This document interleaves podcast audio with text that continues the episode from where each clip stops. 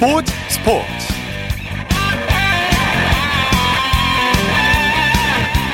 여러분 안녕하십니까? 주말 스포츠 스포츠 아나운서 이창진입니다. 오늘 프로축구에서 강원이 그야말로 각본 없는 드라마를 썼습니다. 최용수 감독이 이끄는 강원이 프로축구 승강 플레이오프 2차전에서 대전을 꺾고 극적으로 1부 리그 잔류에 성공했는데요. 4분 만에 무려 3골을 넣으면서 그야말로 기적이 일어난 겁니다. 한 달 전 부임한 최용수 감독 FC 서울에서 또다시 강원의 기적을 연출했는데요. 잠시 후 축구 전문 기자와 자세한 내용 살펴보겠습니다. 일요일 스포츠 스포츠 오늘도 주말 스포츠 스포츠 연말 기획 2020 도쿄올림픽 감동의 순간들로 시작합니다.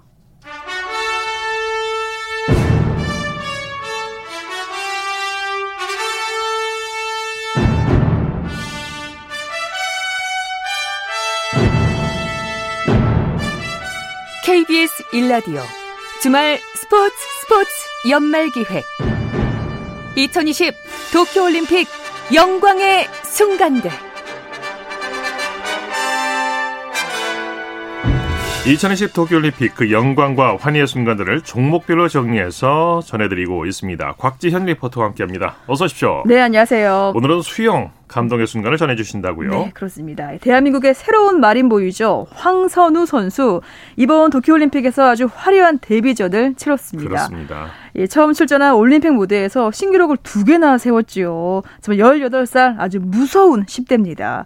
이 자유형 200m 한국 신기록 그리고 자유형 100m 아시아 신기록입니다. 네. 이 남자 자유형 200m 예선 3조에서 황선우 선수 1분 44초 62로 한국 기록을 갈아치웠고요. 예선 1위로 준결승에 진출했습니다. 네, 자유형 200m 종전 한국 기록은 박태원 음. 선수가 가지고 있었죠? 그렇죠. 예, 지난 2010년 광저우 아시안 게임 때요. 이 박태원 선수가 금메달을 땄을 때 바로 그 기록입니다. 1분 44초 80인데요. 예. 그러니까 이 기록을 황선우 선수가 11년 만에 0.18초 줄인 겁니다. 예. 그러니까 그러면서 자신의 기록도 깼어요. 이 종전의 개인 최고 기록은 지난 5월에 제주에서 열렸던 국가대표 선발 대회였고요.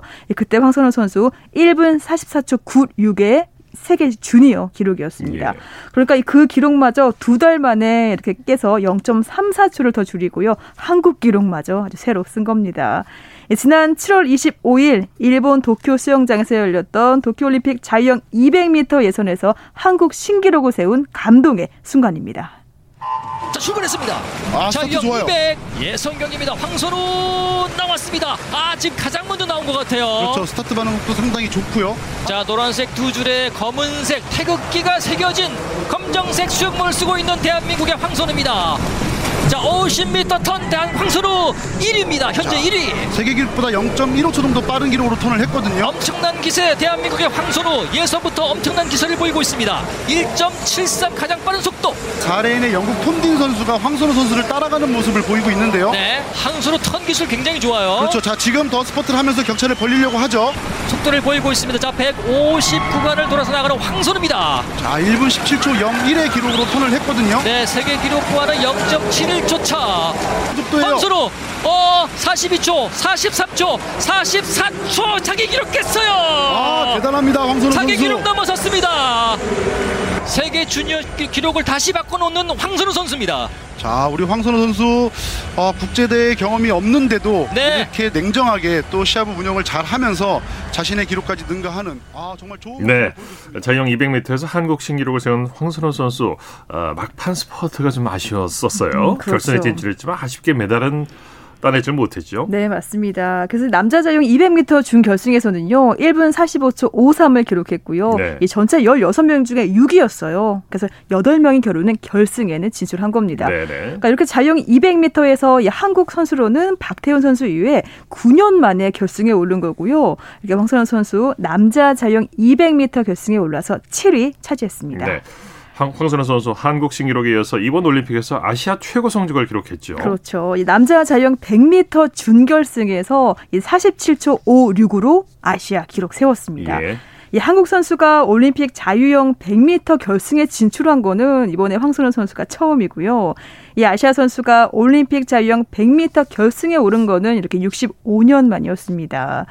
지난 7월 28일 일본 도쿄 수영장에서 아시아 최고 기록을 세운 감동의 순간 한번 가보시고요. 네. 황선우 선수의 소감도 들어보시죠. 자, 황선우의 시간이 다시 시작됩니다. 출발했습니다. 남자 자유형 100m 준결승 1조입니다. 황선우 3레인. 자, 맨 오른쪽에서 세 번째 칸입니다. 황선우가 따라 붙습니다. 조금 더 힘을 내야죠. 황선우. 차면서. 그렇죠. 드레스를 옆으로 붙으면 돼요. 현재 3위권 올라가면 돼요. 드레스를 좋아요, 좋아요, 붙여야 돼요. 3위권으로 들어갈 수 있어요. 자, 터치 3위로 들어왔어요. 황선우. 아, 황선우 선수. 기록을 한번 확인해 보겠습니다. 그렇죠. 어휴. 47초 56. 아, 또 47초 56이에요. 또 한국 신기록을 수립했습니다. 47초 56 아시아 기록이에요. 어 그렇죠 아시아 기록이죠. 닝제타우를 깼습니다. 아시아의 최강자는 이제 황선우가 됐습니다. 일단 이 정말 47초 5초에 정말 만족하고 어, 아침에 상당히 몸이 많이 필요했는데도 이 정도 기록이 나온 거에 되게 기분이 좋고 옆에 드레실 선수하고 함께 뛰었는데 마지막에 보면서 왔던 게 가장 도움이 컸던 것 같아요. 경험이 많이 쌓이는 것 같다고 저도 이제 머릿속으로 느끼고 있고 이제 이렇게 발판을 이제 도쿄올림픽 시작부터 잘 쌓아가면은 다음 8회 올림픽 때 좋은 성적 나올 수 있지 않을까 생각이 듭니다. 응원 많이 해주세요. 감사합니다. 네, 한국 선수 100m에서 할 수 있다. 메달 가능성을 보여줬던 황선호 선수. 뭐 이번 도쿄올림픽에서는 아쉽게 메달을 따지는 못했지만 네. 한국은 물론 아시아 수영의 역사까지 다시 썼는데요. 3년 후 파리올림픽에서는 지금보다 더 높이 날아오를 것으로 확신합니다. 도쿄올림픽 감동의 순간 오늘은 수영을 전해드렸고요. 다음 주는 어떤 종목입니까? 네, 여자 배드민턴입니다. 네. 정말 이 극적인 승리를 보여줬죠. 그 당시 그 여자 배드민턴 한일전에 와 정말 기억하시는 분들 네. 계실 텐데요. 그 감동의 순간 다음 주에 전해드리겠습니다. 네. 주말 스포츠 스포츠 연말 기획 2020 도쿄올림픽 감동의 순간들 곽지현 리포터와 함께했습니다. 수고했습니다. 네, 고맙습니다.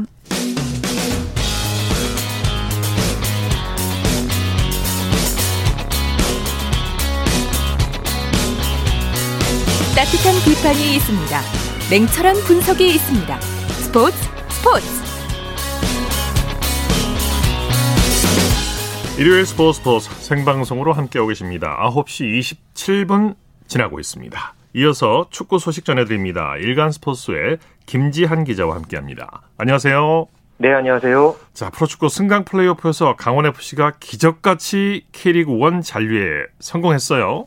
네, K리그1 강원FC가 내년 시즌 아, 1부 리그 잔류에 극적으로 어, 성공을 했습니다. 네. 오늘 강릉 종합운동장에서 열린 K리그 승강 플레이오프 2차전 홈 경기에서 강원이 대전 하나시티즌에게 역전승을 거두면서 4대 1로 승리를 거뒀는데요. 네. 전반전 중반 4분 동안에 3골을 몰아치면서 어, 역전승을 거뒀습니다. 예. 원정에서 치른 1차전에서 0대 1로 패했던 강원FC 이로써 1, 2차전 합계 4대 2로 앞서면서 내년 시즌에도 K리그 1에서 뛰게 됐습니다. 네, 어제 FA컵 결승 2차전에 이어서 오늘 승강 플레이오프에서도 역전 드라마가 펼쳐진 거네요.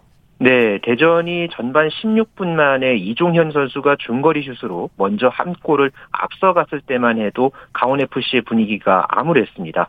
그러나 전반 26분에 이지솔 선수의 이제 자책골을 시작으로 해서 1분 뒤에 임채민 선수의 강원의 헤딩 역전골, 이어서 한국영 선수의 전반 30분 추가골까지 더하면서 전반 26분부터 5분 동안 강원이 3골을 몰아쳤는데요. 예. 이어서 후반 추가 시간에 황문기 선수가 페널티 아크 왼쪽에서 오른발 슈팅으로 골을 터뜨리면서 강원의 잔류에 쐐기를 박는 그런 골에 또 강릉 이 홈 팬들이 아주 또 열광하는 그런 모습이 인상적이었습니다. 네.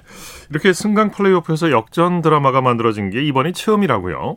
네, 올해까지 승강 플레이오프가 8차례 치러졌는데요. 1차전에서 진 팀이 이렇게 2차전에서 승부를 뒤집은 것은 이번이 처음입니다. 그렇군요. 말 그대로 강원FC가 새로운 역사를 썼고요. 또 강원은 지난 2017년 상주 상무 그리고 2018년 FC 서울에 이어서 역 대 세 번째로 잔류에 성공한 K리그 1 팀으로 어, 기록이 됐습니다. 네. 벼랑 끝에 몰린 강원의 사령탑에 올랐던 최용수 감독 또 한 번 생존 왕 본능을 보여줬네요. 네, 과거에 2018년이었죠. FC 서울 감독 시절에 승강 플레이오프를 경험하면서 잔류를 이끌어냈던 최용수 감독이었죠. 네. 지난달 16일에 아, 추락하던 강원 FC의 지휘봉을 잡았던 최용수 감독 한 달도 채 안 되는 그런 기간에 전열을 재정비했는데요. 오늘 경기가 끝나고 나서 최용수 감독이 인터뷰를 하면서 상당히 입이 말라 있는 모습이 네, 보이더라고요. 네. 그만큼 이 준비를 하면서 상당히 마음 고생을 한 그런 어떤 흔적이 엿보였는데요. 어, 그래도 이 강원이 또 중요한 경기에서 이렇게 또 많은 골을 어, 몰아치면서 1부 리그 잔류를 이끌어내는데 어, 성공을 했고요. 네. 어, K리그 를 대표하는 명장임을 최용수 감독 스스로 예. 재입증해 냈습니다. 감독의 역할이 이렇게 중요한 거다라는 걸 다시 한번 최용수 감독이 보여줬고요. 네. 반면에 대전 하나시티즈는 올해 K리그 2에서 나름대로 좋은 결과를 내고도 승격에는 또 실패했어요. 네. 2015년 어, K리그 1에서 강등이 된 뒤에 6시즌 동안 K리그 2에서 보냈던 대전 하나 시티즌이었죠. 어, 7년 만에 1부 리그 행이 아쉽게 무산되는 그런 결과가 어, 나왔는데요. 정규리그에서 3위를 하고 어, 이어서 전남 드래곤즈와의 준 플레이오프 또 FC 안양과의 이 플레이오프를 통과했지만은 마지막 곡이었던 이 승강 플레이오프를 아쉽게 넘지 못했습니다. 네. 지난해 승격 플레이오프에서 탈락한 데 이어서 2년 연속으로 뭐 이렇게 플레이오프에서 아쉽게 좌절을 맛봤던 대전이었습니다. 네. 자, 이로써 올해 열린 국내 프로축구 일정은 모두 끝이 났죠. 네, K리그 1 전북 현대가 우승을 했고요. 또 K리그 2에서는 김천 상무가 정상에 올랐습니다. 아, 오늘로서 또이 승강 플레이오프를 통해서 강원 FC가 아, 잔류를 했고 또 K리그 1의 최하위 팀이었던 광주 FC가 어, 다음 시즌 K리그 2로 강등이 됐습니다. 네. 그리고 FA컵에서는 전남 드래곤즈의 극적인 우승으로 마무리가 되면서 올 시즌 2021 시즌 국내 프로축구 일정이 모두 마무리됐습니다. 네. 해외 축구 살펴보죠. 잉글랜드 울버햄튼의 황희찬 선수 맨시티와의 경기에 교체 출전했죠. 네, 황희찬 선수 어제 이 울버햄튼과 맨체스터 시티의 프리미어리그 16라운드 원정 경기에 아, 선발 출장이 아닌 후반 22분에 교체 출전을 해서 약 한 20여 분 동안 그라운드를 밟았는데요. 네. 아쉽게 공격 포인트를 기록하지 못했고요. 어, 올 시즌 현재 프리미어리그에서 4골을 기록하고 있는 황희찬 선수 어, 지난 10월 13일 리즈전 이후에 7경기째 이 골 침묵을 이어갔습니다. 네. 경기에서도 이 황희찬 선수의 소속팀인 울버햄튼, 아, 맨체스터 시티에게 후반 21분 라인 스털링에게 결승골을 내주면서 0대 1로 아쉽게 패했습니다. 네. 황희찬 선수가 오랜만에 선발 출장이 아닌 교체 출장을 했어요. 이유가 있었겠죠? 약 한 80여일 만에 황희찬 선수가 교체 출전을 했는데요. 네. 최근에 아무래도 공격 포인트 없이 다소 무기력한 그런 네. 경기력을 보였기 때문에 이 울버햄튼도 또 경기 상황에 따라서 좀 변화를 이제 주긴 했습니다만은 일단 울버햄튼도 이번 맨시티전에서 무득점으로 마쳤습니다. 때문에 다음 경기에 이 황희찬 선수가 한 번 더 기회를 얻을 것으로 전망이 되고 있고요. 네. 다음 이 울버햄튼의 경기가 우리 시각으로 16일 새벽에 열릴 브라이턴과의 경기입니다. 이 경기에서 황희찬 선수가 조금 더좀 어, 분발하는 또 좀 공격적인 면에서 또 조금 더 슈팅을 아끼는 그런 어떤 경향에 대해서도 이 영국 언론들의 좀 지적이 이어지고 있는데 네. 아, 조금 더 골 소식을 좀 보여줬으면 하는 바람입니다. 확실한 터닝 포인트가 필요한 시점이죠. 네, 그렇습니다. 네, 독일 마인츠 이재성 선수 그리고 프라이부르크의 정우영 선수 분데스리가 경기에 출전했죠. 네, 이재성 선수 어제 독일 뮌헨 알리안츠 아레나에서 열린 분데스리가 바이에른 뮌헨과의 원정 경기에 선발 출장을 했고요. 64분 동안 뛰었습니다마는 아쉽게 공격 포인트를 남기지는 못했습니다. 마인츠도 바이에른 뮌헨에게 1대 2로 패하면서 어, 현재 6승 3무 6패 승점 21점으로 분데스리가 8위에 자리했고요. 네. 또 프라이부르크의 정우영 선수 호펜하임과의 홈 경기에서 후반 39분에 교체 선수로 투입이 됐습니다. 그러나 아쉽게 역시 공격 포인트를 올리지 못했고요. 프라이부르크도 호펜하임에게 1대 2로 패하면서 7승 4무 4패 승점 25점으로 분데스리가 5위에 랭크됐습니다. 네. 토트넘의 손흥민 선수 코로나19 확진 판정을 받았다는 영국 현지 언론 보도가 계속 나오고 있는데요. 이 토트넘이 유로파 컨퍼런스 리그에서 몰수패로 탈락할 위기에 놓여 있어요. 네, 현재 이 토트넘과 렌의 경기, 뭐 그뿐만 아니라 토트넘의 프리미어리그 경기들도 지금 어, 연기가 되거나 또 지금 취소가 되는 그런 분위기인데요. 일단 이 콘퍼런스 리그 렌과의 경기는 어, 이제 취소를 한 그런 상황이 됐습니다. 어, 이렇게 되면은 이제 구단 내부 문제로 현재 이제 토트넘이 렌과의 경기를 포기하면서 네. 규정에 따라서 0대 3 몰수패를 당할 것으로 그렇게 보여지고 있는데요. 현재 이 콘퍼런스 리그 조별리그 G조에서 승점 7점으로 조 3위에 랭크되어 있는 토트넘 이렇게 된다면은 조별리그에서 탈락하기 때문에 어, 올 시즌 이 유럽 대항전에는 더 이상 나서지 못하는 어, 그런 상황까지 지금 놓이게 됐습니다. 네, 자 소식 감사합니다. 네, 감사합니다. 축구 소식 일간 스포츠의 김지한 기자와 살펴봤고요. 이어서 프로배구 소식 살펴보겠습니다. 스포츠 동아의 강산 기자와 함께합니다. 안녕하세요. 네, 안녕하세요. 코로나19 확산세가 심해지고 있는데 배구장 분위기는 어땠나요?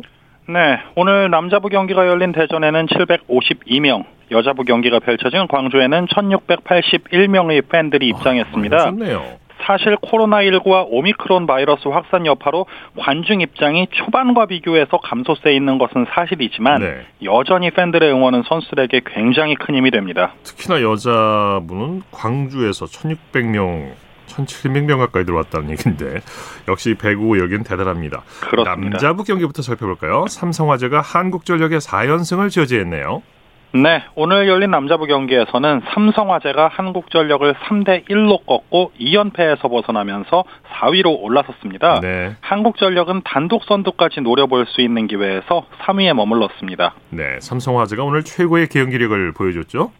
네, 그렇죠. 오늘 삼성화재는 범실이 다소 많았던 부분을 제외하면 공격 전 부문에서 굉장히 안정적인 모습을 보여줬습니다. 팀 공격 성공률 56.8%, 블로킹 8득점, 디그 성공률도 75.9%로 2차 공격 기회를 만든 것이 주요했는데요. 예. 일단 수비를 해놓고 다소 불안한 2단 연결도 득점으로 이어지면서 한결 수월하게 경기를 풀어갈 수가 있었습니다. 네, 특히 러셀과 정성규의 공격력이 대단했죠. 그렇죠. 오늘 러셀이 블로킹 3개와 서브 2개 포함 28득점으로 트리플 크라운급 활약을 펼쳤습니다. 그뿐 아니라 오늘 황경민이 15점, 정성규가 13점, 한상길이 10점을 올리며 힘을 보탰는데요. 네. 특히 정성규의 경우에는 서브로 분위기를 바꾸는 히든카드 역할이 주된 임무였다면 이제는 주전 멤버로도 손색 없을 정도로 기량이 상당히 올라왔다는 평가입니다. 네. 여자부에서는 KGC 인삼공사가 페퍼조축은행을 완파했죠. 네, 그렇습니다. 광주에서 열린 여자부 경기에선 인삼공사가 페퍼저축은행을 3대 0으로 완파했습니다. 네. 인삼공사는 오늘 승리로 도로공사를 제치고 3위로 올라섰습니다. 네, 블로킹에서 KGC 인삼공사가 크게 앞섰죠. 그렇습니다. 오늘 모든 면에서 인삼공사가 압도한 경기였고요. 특히 블로킹에서 11대 0으로 상대를 압도했습니다. 네. 한 명의 선수에게 집중된 게 아니라 박혜민과 옐레나가 3개, 정호영이 2개씩을 기록하는 등 고르게 높이를 과시한 점도 돋보였죠. 네, 말씀하신 대로 인삼공사 선수들 고른 활약을 보여줬어요. 네, 그렇습니다. 정호영이 블로킹 2개 포함 14점, 옐레나가 블로킹 3개 포함 11점, 이소영이 10점을 올렸고요. 레프트 박혜민도 9점을 따내면서 공격에서도 팀에 완전히 녹아든 모습을 보였습니다. 네. 페퍼 저축은행은 창단 첫 승 이후 9연패 늪에 빠졌어요. 그렇습니다. 오늘 게다가 팀 전력의 절반 이상을 차지할 수 있는 외국인 선수 엘리자벳까지 무릎 부상으로 빠지면서 정상적인 운영이 어려웠는데요. 그래도 선수들이 여러 상황에 대한 경험을 쌓고 있다는 점이 굉장히 긍정적입니다. 네. 오늘도 신인 박은서가 17점을 올리는 등 긍정적인 요소를 보여줬다는 점은 앞으로 경기 운영에도 상당한 힘이 될 것으로 기대를 해봅니다. 네, 프로배구 순위 싸움이 치열한데요. 순위 한번 정리해 볼까요? 네, 남자분은 승점 27점의 대한항공이 선두고요. 승점 25점의 KB손해보험, 24점의 한국전력, 22점의 삼성화재, 21점의 OK금융그룹이 2위부터 5위를 형성하고 있습니다. 네. 승점 19점의 현대캐피탈이 6위, 승점 12점의 우리카드가 멀찌감치 떨어진 7위고요. 여자분은 승점 39점의 현대건설이 독보적인 선두고요. 승점 31점의 GS칼텍스가 2위, 30점의 인삼공사가 3위, 28점의 도로공사가 4위입니다. 그 뒤에 승점 9점의 흥국생명과 8점의 기업은행, 5점의 페퍼저축은행은 멀찌감치 떨어진 5, 6, 7위에 랭크되어 있습니다. 네. 자, 무릴비준 IBK 기업은행의 조성화 선수 본인은 이제 선수 생활을 이어가겠다 이렇게 밝히고 있는데요. 사실상 국내에서 활동하기가 쉽지 않을 수 있다고요. 사실 조성화가 지금의 사태를 이야기하는 건 자업자득이라는 말이 딱 맞습니다. 네. 조성화는 기업은행에서 무단이탈 논란을 일으키면서 내홍을 야기했고요. 임의 해지 제의도 거부하면서 맞서고 있는 상황입니다. 지금 기업은행 구단은 조성화와 함께할 수 없는 입장이라는 것을 확실히 했고 타 구단에서도 조성화를 영입하지 않는 쪽으로 사실상 의견을 모은 상황입니다. 뭐 타 구단의 입장은 지도자와 갈등을 일으키고 마음대로 행동하는 선수를 받아들이는 게 부담스럽다는 의견이거든요. 예. 이제 지금과 같은 분위기라면 국내 프로리그에서 조성화의 모습을 보는 것은 쉽지 않다는 분석이 나오고 있습니다. 네. 자, 소식 감사합니다. 네, 감사합니다. 프로배구 소식 스포츠 동아의 강산 기자와 함께했고요. 이어서 프로농구 소식입니다. 조현일 농구 해설위원과 함께합니다. 안녕하세요. 네, 안녕하십니까. 네, 오늘 KT가 LG를 상대로 반전 드라마를 썼네요. 네, 아주 재밌는 경기였습니다. 예. 아, KT가 LG에 맹렬한 추격을 뿌리치고 8연승을 질주했습니다. 네. 아, KT는 원정에서 열린 어, 창원 LG와의 맞대결에서 75대 73으로 어, 승리를 따내면서 8연승을 거뒀습니다. 네. 아, 오늘 승리한 KT는 16승 5패로 국건이 단독 1위를 지켰습니다. 네, LG가 막판까지 대추격을 한 흥미진진한 경기였어요. 그렇습니다. 사실 뭐 저도 어, 집에서 TV를 보다가 4쿼터 중반에 채널을 돌렸는데 어, 나중에 경기 기록지를 보고 깜짝 놀랐습니다. 예. 어, 4쿼터 한때 뭐 17점 차까지 어, KT가 앞서갔습니다만 어느덧 경기가 종료 직전 73대 73 아, 동점까지 됐습니다. 네. 아, 하지만 이 LG 입장에서는 종료 2.2초 전에 허훈 선수에게 winning 레이업을 얻어맞은 부분이 굉장히 아쉬웠는데요.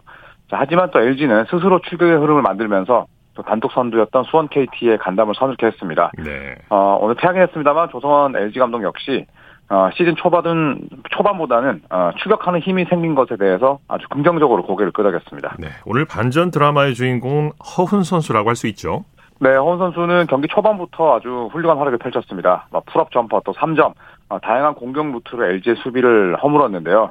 73대 어, 73 동점 상황에서 어, 레이업 득점을 성공했고 또 이는 곧 결승 득점이 됐습니다. 예. 허훈 선수는 경기 끝나고 인터뷰에서 마지막에 좀 안일했지만 그래도 연승을 이어가게 돼서 만족한다면서 짧은 승리 소감을 전했고요. 오늘 20득점에 또 리바운드 3개로 팀 내 최다 득점을 올렸습니다. 네. KGC 인삼공사는 삼성을 꺾고 연패 탈출에 성공했네요. 네, 안양 KGC 인삼공사가 모처럼 승리를 따냈습니다. 어, 삼성을 103대 80으로 대파하면서 4연패를 끊어냈는데요. 어, 4연패 전까지 6연승을 달렸습니다만 어, 최근 부진으로 어, KGC가 큰 위기에 놓였습니다. 네. 아, 하지만 3주 만에 승리를 맛봤고요. 또 이 KGC는 바로 토요일이었죠. 어제 울산 현대모비스에게 30점 차로 어, 졌던 그 분풀이를 어, 삼성을 상대로 가져가면서 23점 차 대승을 따냈습니다. 네. KGC 인삼공사가 화끈한 공격 농구를 보여줬는데 특히 변준영 선수가 그야말로 원맨 쇼를 보여줬죠. 네, 변준형 선수 뭐 국가대표에도 뽑힌 아주 훌륭한 젊은 가드인데요. 네. 어, 오늘 22점 몰아쳤습니다. 어, 3점 4개 포함해서 또 어시스트 7개나 올리면서 어, 부산 경동이었던 삼성을 제대로 흔들었습니다. 어, 변준형 선수는 오늘 경기 끝나고 나서 어, 올 시즌 처음으로 포인트 가드를 맡게 됐는데 아직 서툴지만 동료들이 잘 이끌어주고 있다는 얘기를 했고요. 또 KGC는 슛이 들어가야 아주 무서운 팀인데 또 이 오마리 스펠먼 이 선수가 신나야 어, 우리도 함께 신난다는 말로 또 동료들에게 공을 돌렸습니다. 네. 자 SK가 현대모비스를 꺾고 상승세를 이어가고 있네요. 네, 서울 SK의 상승세도 무섭습니다. 아, 오늘 현대모비스를 88대 77로 꺾었는데요. 네. 어, 김선영과 자밀원이의 활약이 돋보였습니다.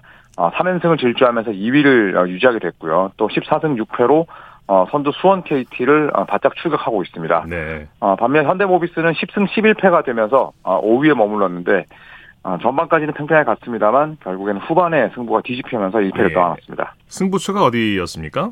어, 4쿼터 시작과 함께 어, SK 쪽으로 기울었습니다. 어, 사실 3쿼터까지는 굉장히 시속 게임이 펼쳐졌었는데 4쿼터 시작과 동시에 SK가 힘싸움에서 앞서갔습니다. 어, 김선영 선수가 3점을 성공시키면서 흐름을 또 자신들의 쪽으로 돌렸고요. 어, 이후에 SK는 특유의 어, 실책 유도 능력을 통해서 어, 또 빠른 역습을 유도했고요. 결국 75대 64까지 점수를 벌렸습니다. 네. 어, 그리고 또 김선형 선수의 속공 이외에도 또 자밀 워니 또 안영준, 최부경 선수가 어, 돌아가면서 득점을 올리면서 여유 있게 경기를 마무리했습니다. 예. 아, 워니는 29득점 12리바운드로 더블 더블을 작성했고요. 또 김선형 선수는 13득점 음, 9어시스트, 또 안영준 선수는 20득점 올리면서 승리에 힘을 보탰습니다. 네. KCC와 오리온은 연장까지 가는 접전을 벌였어요. 네, KCC가 결국 웃었습니다. 아, 2연승을 달렸는데요. 어, 이 고양 오리온과의 원정 맞대결에서 연장 접전 끝에 91대 88로 이겼습니다. 네. 어, 라거나 이정현 그리고 이대성 최현민 선수가 분전했는데요. 오늘 승부 KCC는 연승과 함께 10승 11패를 기록하게 됐습니다. 어, 반면에 오리온은 어, 2연패와 함께 11승 10패로 어, 4위로 순위가 한 계단 내려앉았습니다. 네, 경기 내용 정리해 주시죠. 네, KCC가 초반부터 앞서갔습니다. 어, 29대 19로 크게 앞선 채 1쿼터를 마쳤고요. 어, 쭉 흐름이 이어지다가 4쿼터 들어서 홈팀 오리온이 82대 82 동점을 만들었습니다. 또 4쿼터 종료 전까지 승부를 결정짓지 못했고 연장으로 돌입을 했는데요. 예. 어, KCC가 연장 시작과 동시에 점을 연속시키면서 87대 82로 달아났습니다. 어, 오리온 역시 이대성 또 김광선 선수가 3점을 터뜨리면서 끝까지 따라붙었지만 아, 마지막에 신인 이정현 선수의 동점을 노린 3점이 림을 외면하면서 아쉽게 패배를 떠안았습니다. 네. 어, 라거너 선수가 32득점 올렸고요. 시즌 최다 득점이었습니다. 또 김상규 선수의 18득점도 아주 큰 힘이 됐습니다. 네. 여자 프로농구 살펴보죠. KB스타즈가 삼성생명을 큰 점수차로 이겼네요. 네, KB스타즈의 기세가 무섭습니다.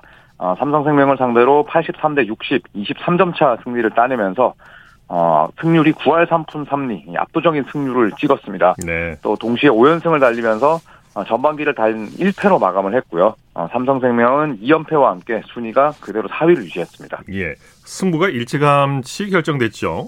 네, 박지수 선수의 몸 상태가 좋지 않았기 때문에 어, 박지 선수를 주전 라인업에서 어, 김한수 감독이 뺐습니다.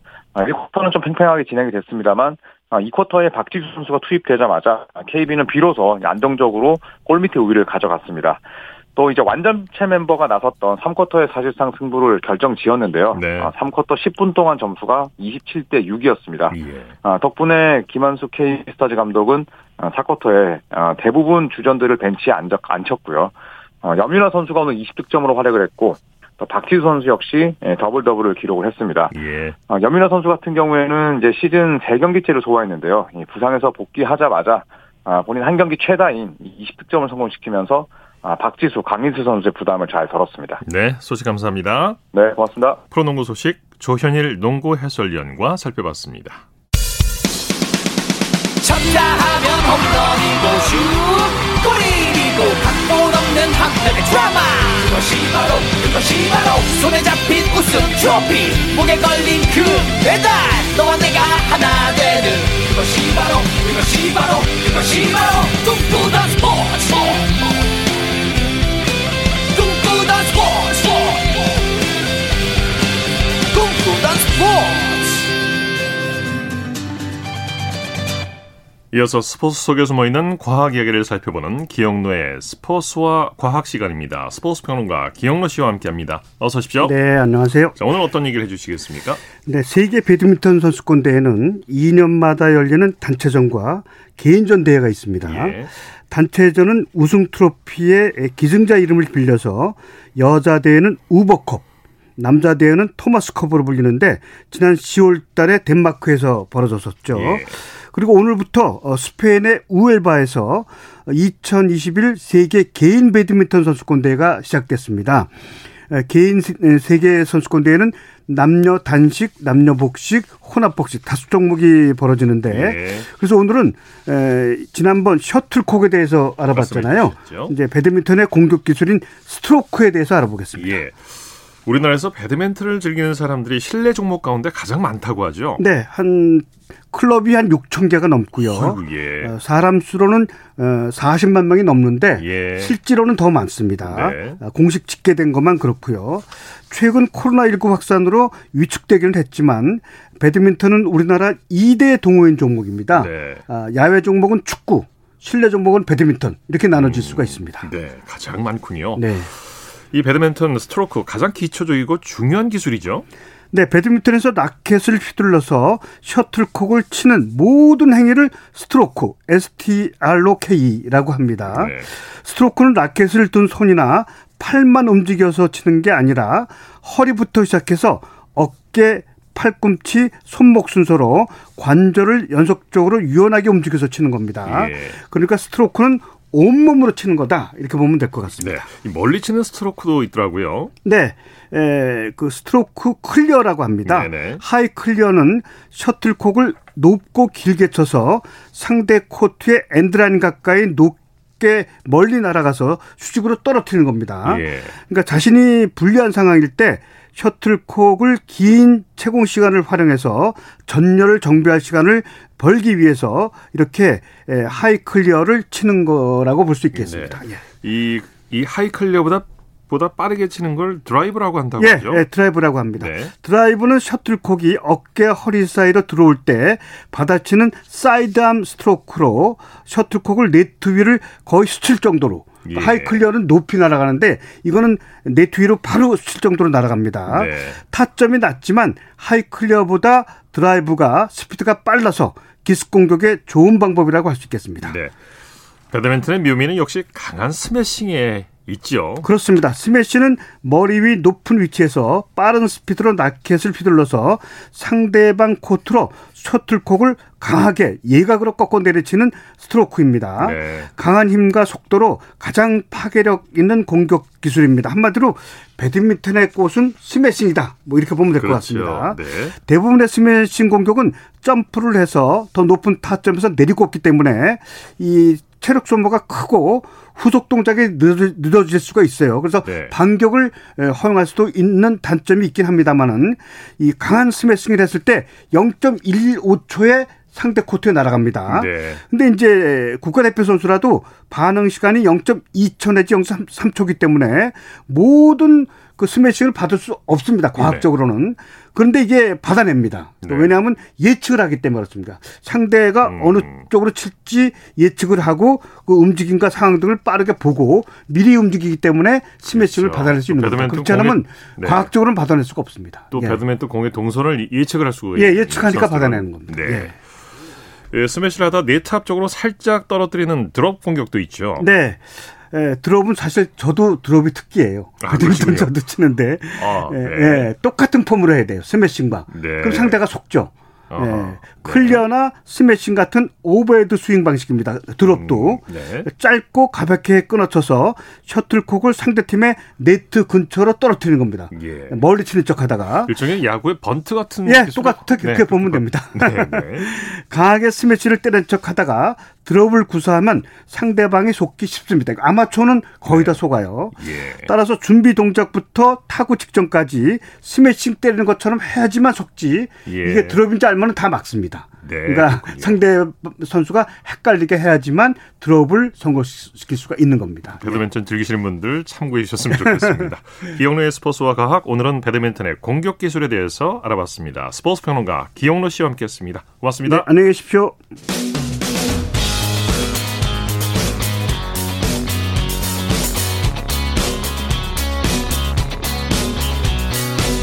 따뜻한 비판이 있습니다. 냉철한 분석이 있습니다. 스포츠 스포츠 이어서 다양한 종목의 스포츠 소식을 전해드리는 주간 스포츠 하이라이트 시간입니다. 이혜리 리포터와 함께합니다. 어서 오십시오. 네, 안녕하세요. 네. 자, 평창올림픽 은메달리스트 이상호 선수가 국제스키연맹 스노보드 월드컵에서 금메달을 땄고 오늘도 또 은메달을 추가했어요. 네. 대단한 기록입니다. 그러니까요. 이상호 선수가 한국 선수로서는 최초로 이 국제스키연맹 스노보드 월드컵 1차 대회에서 어제 금메달, 이어서 오늘은 또 은메달까지 추가했습니다. 예. 우선 이 선수는 우리나라 시간으로 어제 러시아에서 열린 2021-2022 스노보드 월드컵 남자 알파인 평행 대회전 결승에서 독일 선수를 꺾고 우승을 했고요. 그리고 네. 오늘은 회전 종목에서 은메달을 추가했습니다. 예. 1위 오스트리아 선수와 차이는 0.27초로 간발의 차로 2위로 이렇게 결승선을 네. 통과했는데요. 이 스노보드 알파인 대회는 스노보드로 스피드를 겨루는 그런 종목입니다. 이번에 이상호 선수가 올림픽을 앞둔 이번 시즌 개막전에서 이틀 연속 메달을 따냈기 때문에 2022년 2월에 열리는 베이징 동계올림픽 전망도 환하게 밝혔습니다. 네. 이상호 선수 축하드립니다. 네. 이번에는 쇼트트랙 관련 소식이라고요. 네, 쇼트트랙 심석희 선수가 2018년 평창 동계올림픽 당시 동료 고위 충돌 논란에 대해서 빙상연맹 조사위원회가 증거 부족으로 정확한 의도를 파악하기 어렵다고 밝혔습니다. 네네. 네. 하지만 동료를 향한 욕설과 비방은 사실로 드러나면서 심 선수의 베이징 올림픽 출전은 여전히 불투명하게 됐는데요. 네네. 네. 지난 8일 수요일 KBS 9시 뉴스입니다. 지난 10월 불거진 평창올림픽 당시 심석희의 고위 충돌 의혹. 약 한 달에 걸친 조사위원회의 판단은 사실 유무를 확인할 수 없다였습니다. 심석희가 최민정을 밀었지만 그 의도가 최민정을 실격시키기 위한 것인지는 확인할 수 없다는 겁니다. 브래드버리를 실현하기 위한 의도의 행동이었는지 아니면 경기 도중에 가까이 오는 선수로부터 자기를 보호하기 위한 방어 차원에서 했을 가능성도 배제할 수 없기 때문에 브래드버리를 쉽게 인정하기는 증거가 부족하다는 이른바 브래드버리 의혹에 대해서는 심석희에게 사실상 면죄부를 준 것으로 해석됩니다. 그러나 심석희가 조모 코치와 문자를 주고받으며 팀 동료들에게 욕설과 비방을 한 건 사실로 드러났습니다. 라커룸에서 다른 선수들의 대화를 불법 도청했다는 의혹, 2017년 삿포로 아시안게임 승부 조작 의혹은 증거 부족이라고 밝혔습니다. 빙상연맹은 이달 내로 공정위원회를 열어 심석희의 징계 여부를 논의합니다. 대표 자격 박탈이나 2개월 이상의 자격정지 등의 징계를 받는다면 내년 2월 베이징 올림픽에 출전할 수 없습니다. 네. 2025년 세계 양궁 선수권 대회 광주 광역시 개최가 확정이 됐죠. 네, 세계 양궁 연맹이 2025년 세계 양궁 선수권 대회 개최지를 광주 광역시로 최종 결정했습니다. 예. 이 세계 양궁 선수권 대회는 세계 양궁 연맹이 주관하고요. 2년마다 대륙을 순회하면서 개최하고 있는데 2025 이 세계 양궁 선수권 대회가 열리는 광주 국제 양궁장은 총 1,100석의 관중석을 갖춘 2층 건물하고 하고요. 약 600석의 관중석을 갖춘 야외 경기장으로 구성된 국제 경기장입니다. 지난 6일 월요일 KBS 9시 뉴스입니다. 세계 양궁연맹의 홈페이지 도쿄올림픽 양궁 3관왕을 차지한 안산 선수의 사진과 함께 2025년 세계선수권 개최지로 광주가 선정됐다고 발표했습니다. 경쟁자인 스페인 마드리드를 10대1 압도적인 표 차이로 누르고 대회 유치에 성공한 겁니다. 지난달 말 세계 양궁연맹의 현지 실사가 결정적인 역할을 했다는 평가입니다. 2015년 하계 유니버시아드를 위해 만든 천석 규모의 국제규격 경기장 등 탄탄한 인프라가 집행위원들의 마음을 사로잡은 겁니다. 안산과 기보배 등 6명의 금메달리스트를 배출한 양궁 도시로서의 입지도 한몫했습니다. 서울과 울산에 이어 국내에서 세 번째로 치러지게 될 2025년 세계 양궁 선수권 대회. 리커브와 컴파운드 두 개 종목에서 개인과 단체 혼성팀 경기가 치러질 예정입니다. 90여 개국 천여 명의 선수가 참가하는 만큼 광주가 국내를 넘어 국제적인 양궁 도시로 발돋움하는 계기가 될 전망입니다. 세계 양궁 연맹은 중국 상하이에서 열릴 예정이었던 2022 현대 양궁 월드컵 대회 역시 광주에서 열기로 결정했습니다. 네, 예, 그리고 떠오르는 역도 스타 19살의 실록 선수가 어, 한국 역도사상 최초로 세계선수권 대회 3관왕에 오르는 쾌거를 달성했다고요? 네, 우리나라 시간으로 지난 10일 금요일에 우즈베키스탄에서 열린 2021년 세계 역도선수권 남자 61kg급에서 실록 선수가 인상 네. 132kg 그리고 용상 156kg 해서 합계 288kg을 들어서 예. 세계 부문에 모두 1위를 차지했고요. 쾌거네요, 정말. 네, 네, 이 실록 선수가 들어올린 인상 132kg은 한국 신기록이고요. 예. 네. 이렇게 세 개 부분에서 모두 1위를 종합 우승한 건 실록 선수가 처음입니다. 네, 그렇군요. 주간 스포츠 하이라이트 이혜리 리포터와 함께했습니다. 수고했습니다. 네, 고맙습니다. 스포츠 스포츠 오늘 준비한 소식은 여기까지고요. 내일은 8시 30분부터 들으실 수 있습니다. 함께해 주신 여러분 고맙습니다. 지금까지 아나운서 이창진이었습니다. 스포츠 스포츠